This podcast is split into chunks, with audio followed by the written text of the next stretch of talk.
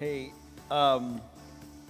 this weekend has been a labor of a lot of love, and there have been some just incredible efforts and energies put in by people that aren't me to hand you cupcakes and tell you stories and compile and celebrate the things that God has done. So can we just pause for a minute and like give it up for those people who do not want to be probably called upon to come to the stage and make speeches or anything like that. But I just am really grateful. One of the benefits, if you have it, to go on sabbatical and return is that, like, I'm just taking all of this in right along with you because I didn't plan the cupcakes and the, like, it's been really cool to be able to see and celebrate.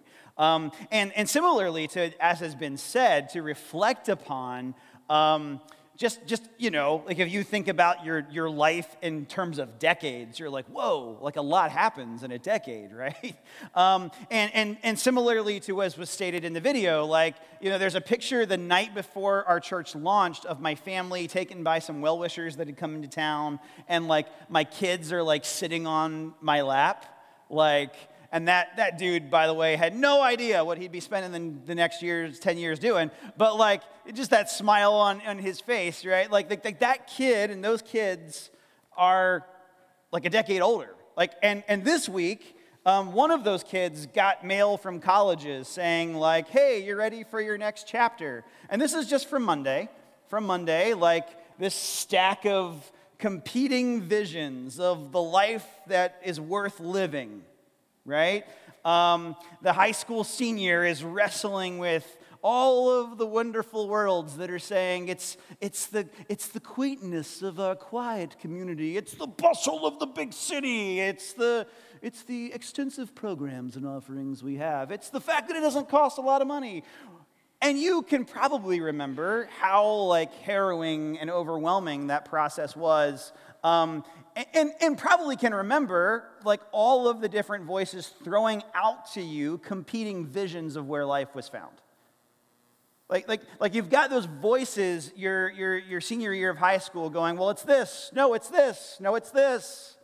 You've got maybe parents or your church community going, no, it's this. And you're entering on some level, some kind of point of decision to say, what will I trust to actually begin to inform where I will define a picture of the good life, whatever the good life would be, right? And like the sad reality to tell my high school senior is that you can get the essay done and you can get all the applications out and you can get your financial aid package and it actually won't solve the question for you. That you will continue to answer that question in your 20s. You'll answer it in your 30s. You'll answer it in your 40s. I've been told you'll be thinking about it in your 50s and your 60s and your 70s as well. Like, we will always be thinking and challenged by, like, differing, competing visions of what is a life worth living. What is a picture of success? And this is true for churches too, right? As we reflect on 10 years, like, what is the metric by which you would say, this is a good church? You know, like, is it programs? Is it offerings? Is it the style of music? Is it the kinds of programs? I mean, these are things that we come to and we reflect on as a community together.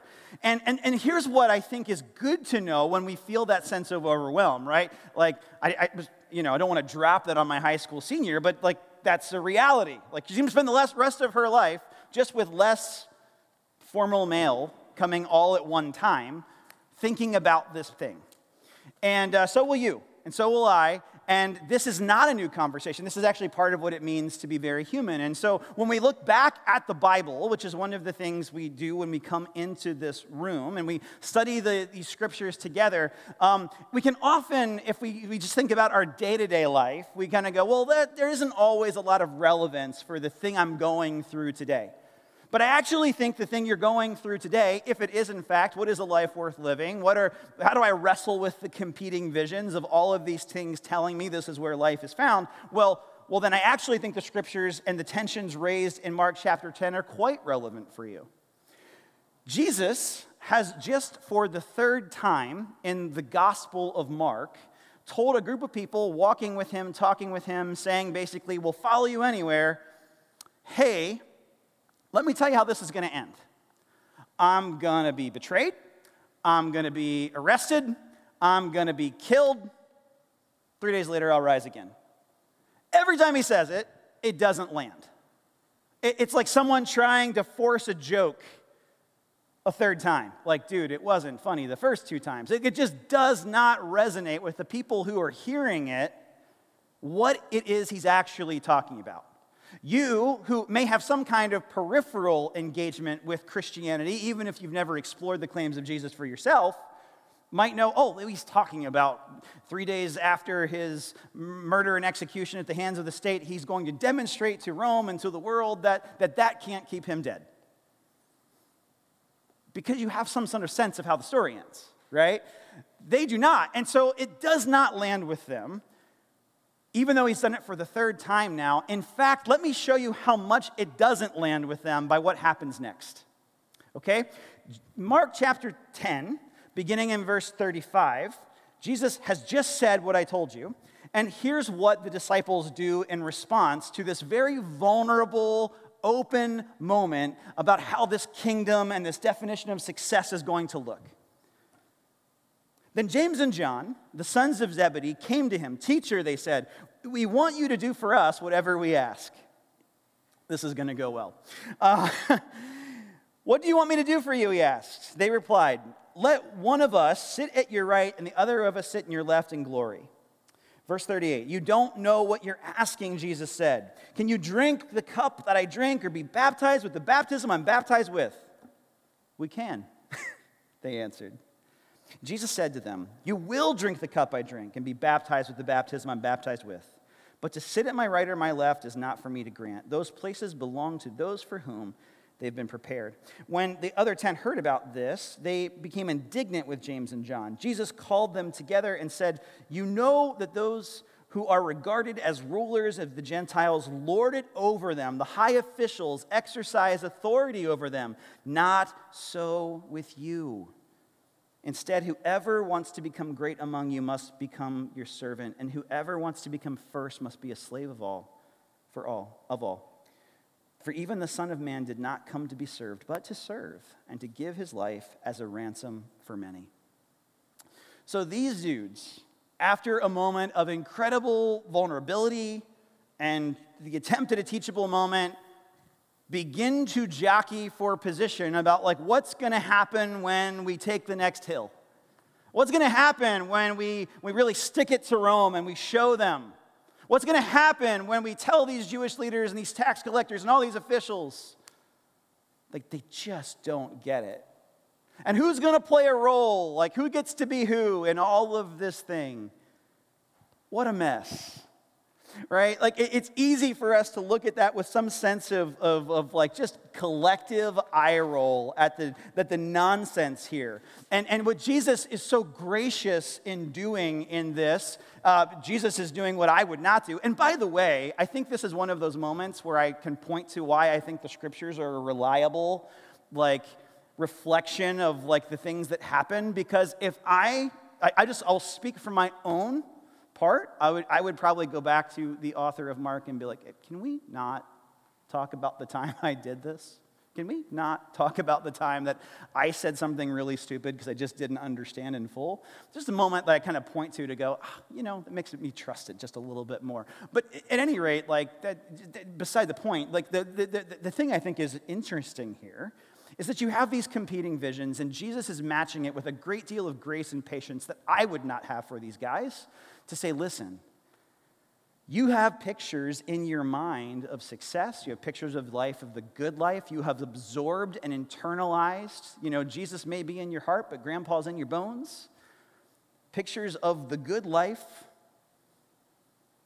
And I'm here to tell you that, we're not going to do the kingdom the way the Gentiles do the kingdom. We are doing something different here. We're ushering something different here, and that's going to call to light and bring to light some really uncomfortable confrontations with yourself. Because whoever wants to be great needs to become a servant. What we've come to do, the Son of Man did not come to be served, but to serve to give his life as a ransom for many. The way we're going to live, the way we're going to pour ourselves out has the capacity in a way that these government officials and these other pictures of success you have around you cannot, to free people from the spiritual and emotional and relational and physical captivity that they live in. We're going to live that way. And it lands for them probably like it lands for us, right? It lands, doesn't it, like a high school graduation speech? As something that's just like aspirational. Like when that young idealistic person gets up to the microphone and says something about how we can change the world if we all work together, you're like, hey, yeah, you don't know what the mortgage rates are though, son. And young lady, have you seen the price of groceries? Like, and do you know how impractical like that particular solution you're espousing is? Oh, that's cute. That's cute. But you're right. It's better to serve. It's better to serve than to not. That's kind of what we do with this, right? Because if we're honest, we really want a life where we are served, and then out of our own like autonomy and agency, like, yeah, I guess we should give back. Like we all kind of want to be a Rockefeller, right? Like, yeah, we could set some foundations and whatever in our name afterwards. It'd be good. Right? What is called into collision for us and for the disciples are these competing pictures that are running in our head, that are running in our heart, that are being thrown out to us all the time of where life is found. And Jesus is saying, no, it's actually found right here.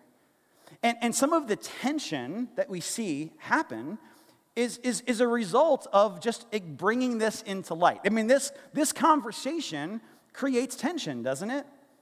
Because it forces us to acknowledge that we actually feel the way the disciples feel.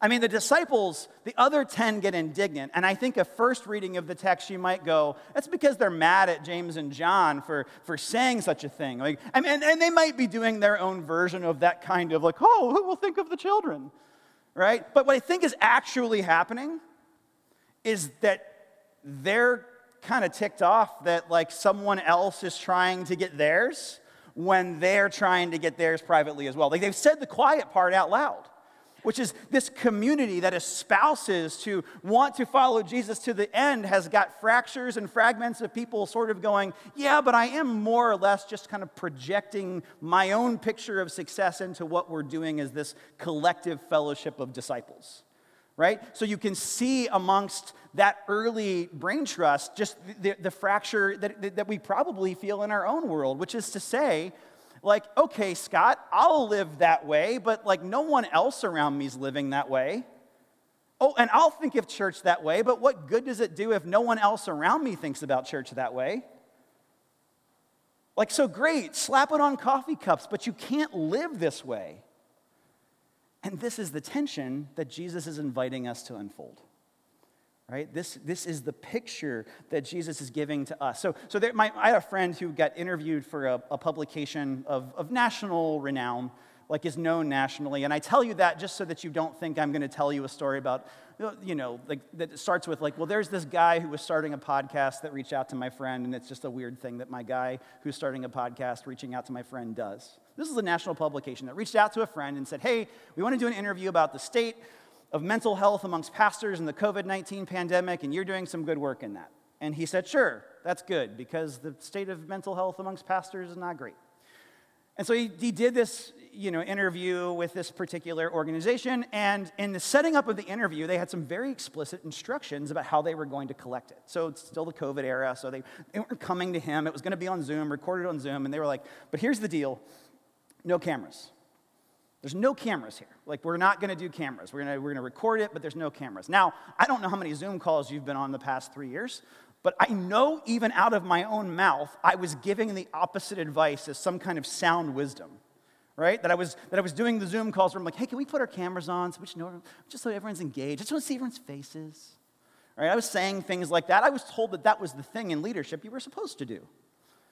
And here's what they were finding. They were like, no cameras. And he's like, why? That's the opposite of the thing I'm being told to do by my employers, by my donors, by the people. And they said, well, what we're finding is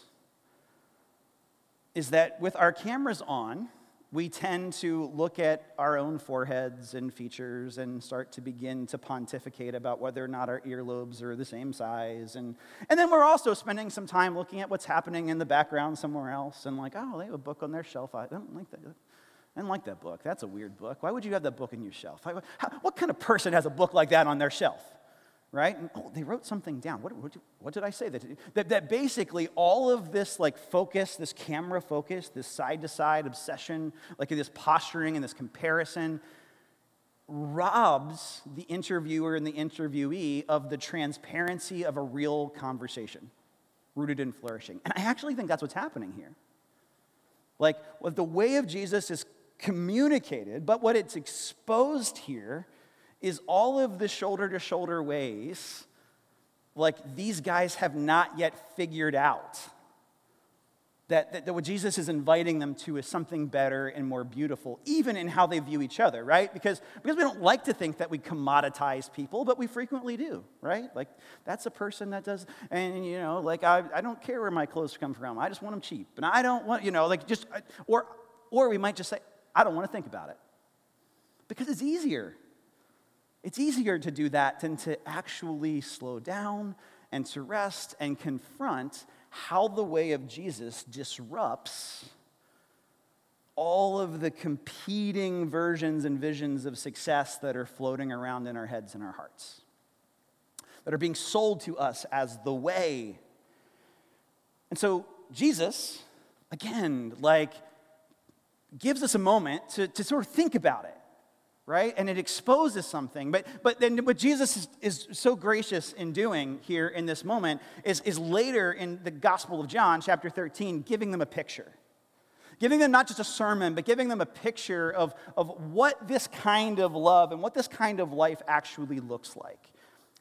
In the first century world, this is not computer relate in our place, you know, where roads are not paved and closed-toed shoes are not so much a thing. Like, your feet get pretty nasty, right? You walk along and you're going from point A to point B. Like, you get some gunk on your feet, but then you come into a room where we're like, we're going to recline and have a meal together. That's a lot of feet. That's right. Like, so even the first century world's like, that's a lot of feet. We're going to do something about this. And one of the things they do about that is have a basin of water and a towel and usually some kind of person at the door of the lowest social standing available to take care and address that problem.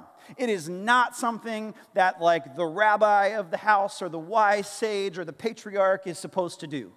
And yet, after giving these, you know, sort of this treatise on like, hey, you think that you understand this, but we've got some competing visions here. Like, your head and your heart are in collision about what a picture of life and success look like. So let me give you another picture. So as they enter the room for the Passover meal, Jesus does something that's not conventional for a guy like him to do, and it's probably pretty awkward for them, to be honest. He's got a basin and a towel, and he's the one washing the feet of those people, including the people that are going to betray him and turn him over, just like he said. Someone in this group named Peter hates this idea and is uncomfortable with it as you might be uncomfortable with it. And it's not because he hates feet. It's because, like, it's a collision with the idea that he actually needs this kind of cleansing. That he actually needs to have this picture of self-giving love reframed for him. John chapter 13, verse 1 says that the reason for this that's going to happen, the thing I'm describing to you, this is described before it happens, it was just before the Passover festival. Jesus knew that the hour had come for him to leave the world and go to the Father. Having loved his own who were in the world, he loved them till the end. If we're honest, I think we feel this tension of like, okay, Jesus, this picture of success you're giving us is like, kind of feels like you're holding out on us, particularly when the world doesn't care and is doing whatever it wants. Like, just feels like survival should be the thing. But like this, the conversation that Jesus is trying to usher in, the picture that Jesus is trying to give is rooted in the idea that Jesus loves them till the end, loves them in a way that many human relationships cannot, even if they're well-attended. It loves in a way that even the most well-intentioned church doesn't always get right. loves them in a way that money certainly falls short of, loves them in a way that like our relationship to our own health and building our best life often betrays us. To be able to love them till the end. Jesus is trying in this moment to challenge and cleanse, not just physically, but in their head and in their hearts, this picture of the good life, right? These competing virtues that say, you know, does the world exist to serve you, or do you see your existence as a way to see the world around you, to serve the world around you, right? To really pay attention to what it is we're serving. There's an article in the Wall Street Journal that's sparked all kinds of conversation. It's actually not an article, it's a research. Yeah, that's what I'm trying to say. A poll or whatever of like the changing values of Americans, and like one of the things that we sort of see being reflected in this particular study is that trust in institutions and trust in country and trust in kids and community, which would have been probably circa the past 50 years, some of the things we would say, like, that's a nice life. That our modern versions are like, nah, that's not it. That's not it. And by the way, I don't have any skin in the game about those four things, like, really being the thing for you. Just want to show you, like, they've dove down, but you see what went up? Money. Now, that's weird. What does it point to? Probably the way in which we can buy and build our best life. And you certainly have felt in the past year the ways that falls short and doesn't deliver what it promises. But what may be challenging for you today is just to allow the way of Jesus to disrupt your definitions of safety and security. Miroslav Volf, brilliant thinker, brilliant writer, author, who's lived in many places, has seen many different kinds of things. I would commend you to look him up and his sort of resume of sorts and the life that he's lived. He teaches a course at Yale University called The Life Worth Living. And one of the things he does in this class, he's a Christ follower, but he thinks there's a really great value in studying the truth claims of world religions, but to look also at how those truth claims like enter different spaces in history, right? And so he offered recently on a podcast a reflection on modernity. He offered this reflection on modernity, not speaking to a particular religion or people group or any of that, but just reflecting on our modern like collision with convenience and ourselves. And he says, modern humans are like painters so obsessed over the tools for their art that they never start to paint. Modern humans are like painters so obsessed over the tools for their art that they never start to paint. Like they spend their life like looking for the right and fullest amount of information, find the YouTube videos, find the thinkers, find the influencers, the right amount of money and the right house to do those things and the right car to do those things with. And like we've spent so much time obsessing over the tools to build that best life that most of us never start painting. That's his reflection on modernity. And I think that lands for me more than I really want it to. Like the scarcity thinking that I often enter my day with. Yeah, but I don't have this, and I don't have this, and the people that are successes have that, and I don't have that.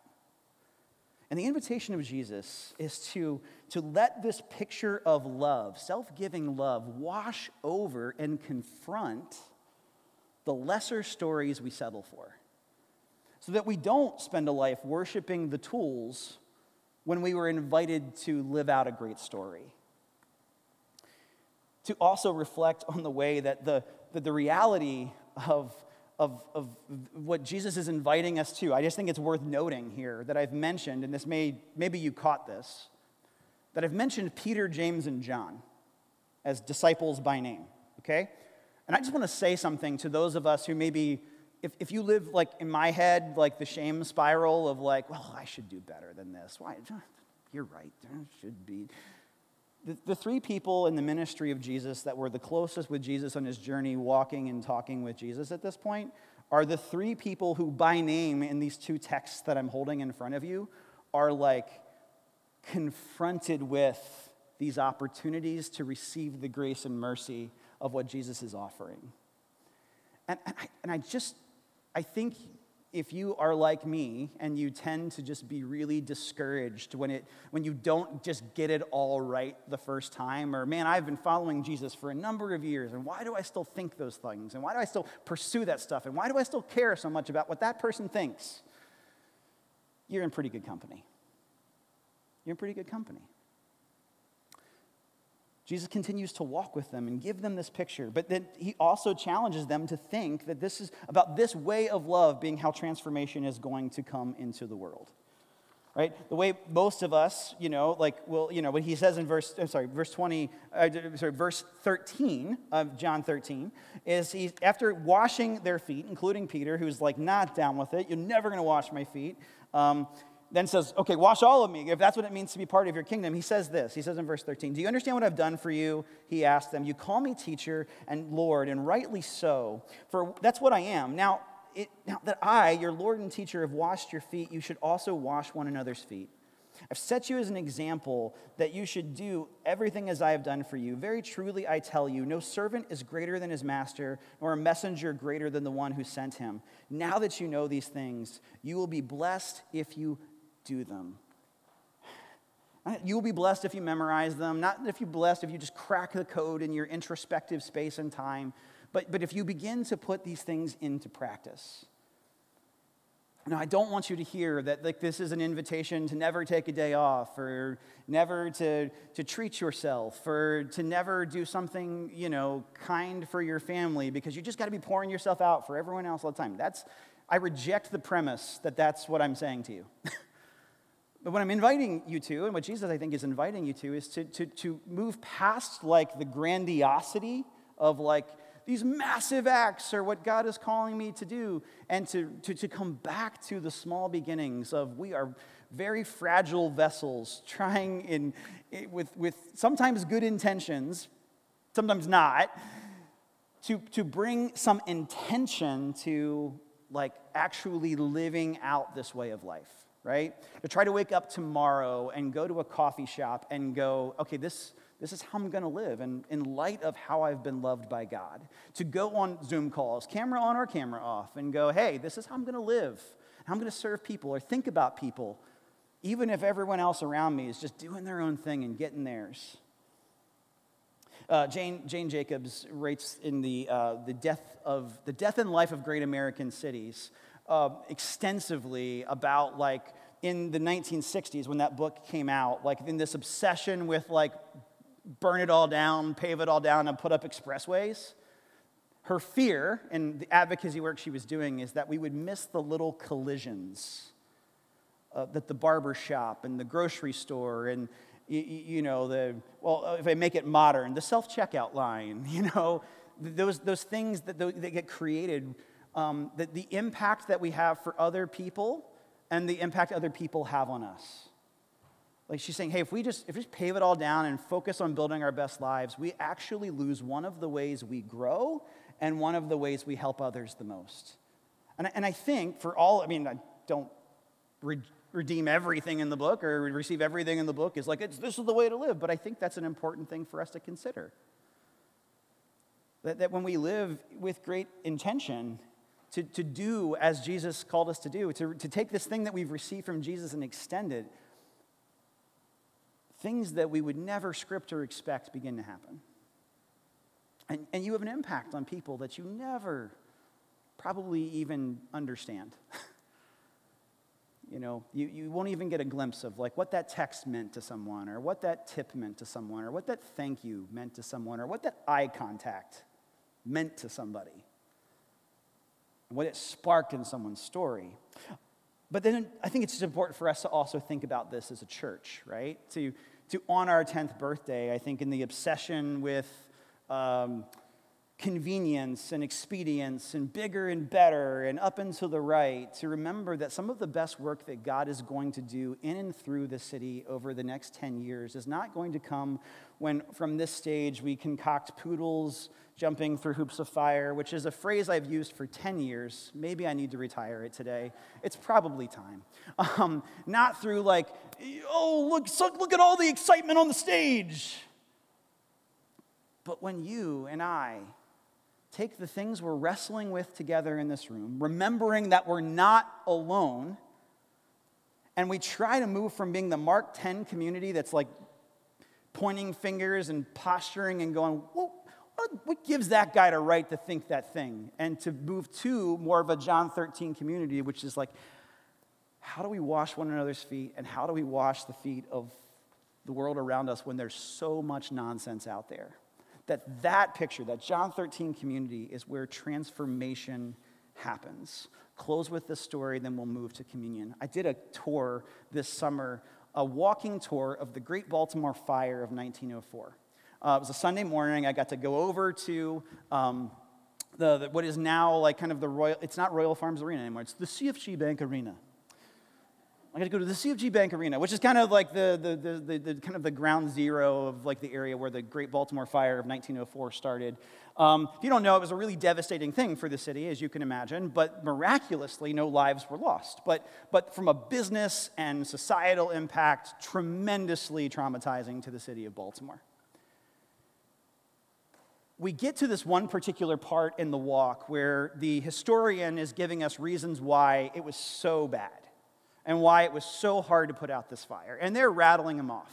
They're rattling off like the power lines and the way the cities were just, it made it really difficult for people who were first responders to get up in there, talk about the fire hydrants and the systems that like DC and neighboring jurisdictions bring their hoses in, but their hoses don't hook to our hoses in the city of Baltimore, which was a whole thing that's not, I know we love to like say that Baltimore does terrible things, but like that was a national problem at that time. It wasn't a Baltimore thing, lest we like pile on Baltimore, you know, like it was a national problem. And then, but then she said this, and I think everyone else just kind of kept nodding their head, and it hit me. She was like, one of the things that made the problem a lot worse is that the people were coming out of church and they got in the way of people actually doing the work of response. That all these people like walked out of their church service and heard their songs and sermons and went, oh, ain't it awful? Now, to be fair, right, their livelihoods, their jobs were likely in flames. Their businesses were likely in flames. And yet, like, this freeze up and stand and watch while everyone else is sort of running around. Like, that it slowed down the ability to put out a fire is like, as a pastor, like, I couldn't unhear it. I couldn't unhear it. And I'm like, no one else is shook by that? No one else was shook by that. They were all, yeah, church people. Church people, what can you do?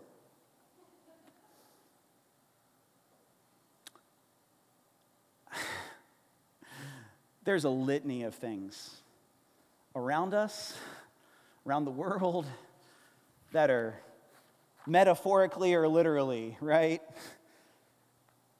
Hurting and being harmed, and may we not be a church that's just so like, that doesn't connect, that the things we do in this room are intended for us to like step out of this room and play a role. And I'm not saying everyone needed to become an armchair firefighter there, but right, even to know like, my job in this moment is to get out of the way. Would have been a start, right? I just want to offer to us, like, as a posture, like, I don't know what the next 10 years hold. I'm sure that there's programs that worked in the last season that we're going to get to this season and go like, I don't know. Got to change things up. But what I hope does not mark our community is that in the face of terrible and hard and challenging things going on around us, you will not pop. Like, it is that we would not just like be locked in like whatever was the sermon about, like you know, oh, that was a nice sermon. Like that we would not be moved to like step out of our room and live into these things that we're talking about. And if we can get one thing right as a church, maybe the programs are going to come and go, but that as a posture, I think is an invitation for us to receive. Now listen, and this is what we got to come back to, and this is where we're going to move now as we consider communion together, is that the way that we get there isn't by you hearing some message that's like, okay, people, knock it off, try harder. Can you stop it? Here's what we need to acknowledge. We have all kinds of competing pictures of success that we're wrestling with. And we come into this room to receive from Jesus an invitation to be reminded that it's the proximity and presence of Jesus entering our story, pouring himself out on our behalf, and actually being powerful enough to deliver on the things that he promises. That's what we're wrestling with in this space today. The invitation is to receive that from Jesus as a fuel to be able to extend that to anybody in or outside of this room. And to remember that if you're wrestling and you're struggling with doubt and you're frustrated and you're struggling, you're not alone in that pursuit. There's 4 stations in the room, and it's just an invitation for us to just kind of reset and bring before Jesus these competing pictures in our head and our heart, these competing postures that say this is where life is found. I want to invite you at this time, after I pray, to receive bread and receive cup and come back to your seat and just to create some space to think about the collision of worlds that marks this past week, and how Jesus may want to refresh you, give you space to wrestle, or even some space to remember the invitation that's before you. Let's pray together. God, as we think about the good things that have happened in the past 10 years, as we think about the way your love extends to us, it sort of can become white noise in the burdens and the pressures that we feel for this giving week. So, God, we invite you to this space and time just to encourage, to challenge, and to remind us, both individually and collectively, of where we will find sufficient grace to walk with us in the craziness of living in this world and space. And thanks that when we do that, we're not doing it alone. And thanks for this reminder in communion, both with you and with each other. In the name of Jesus, we pray.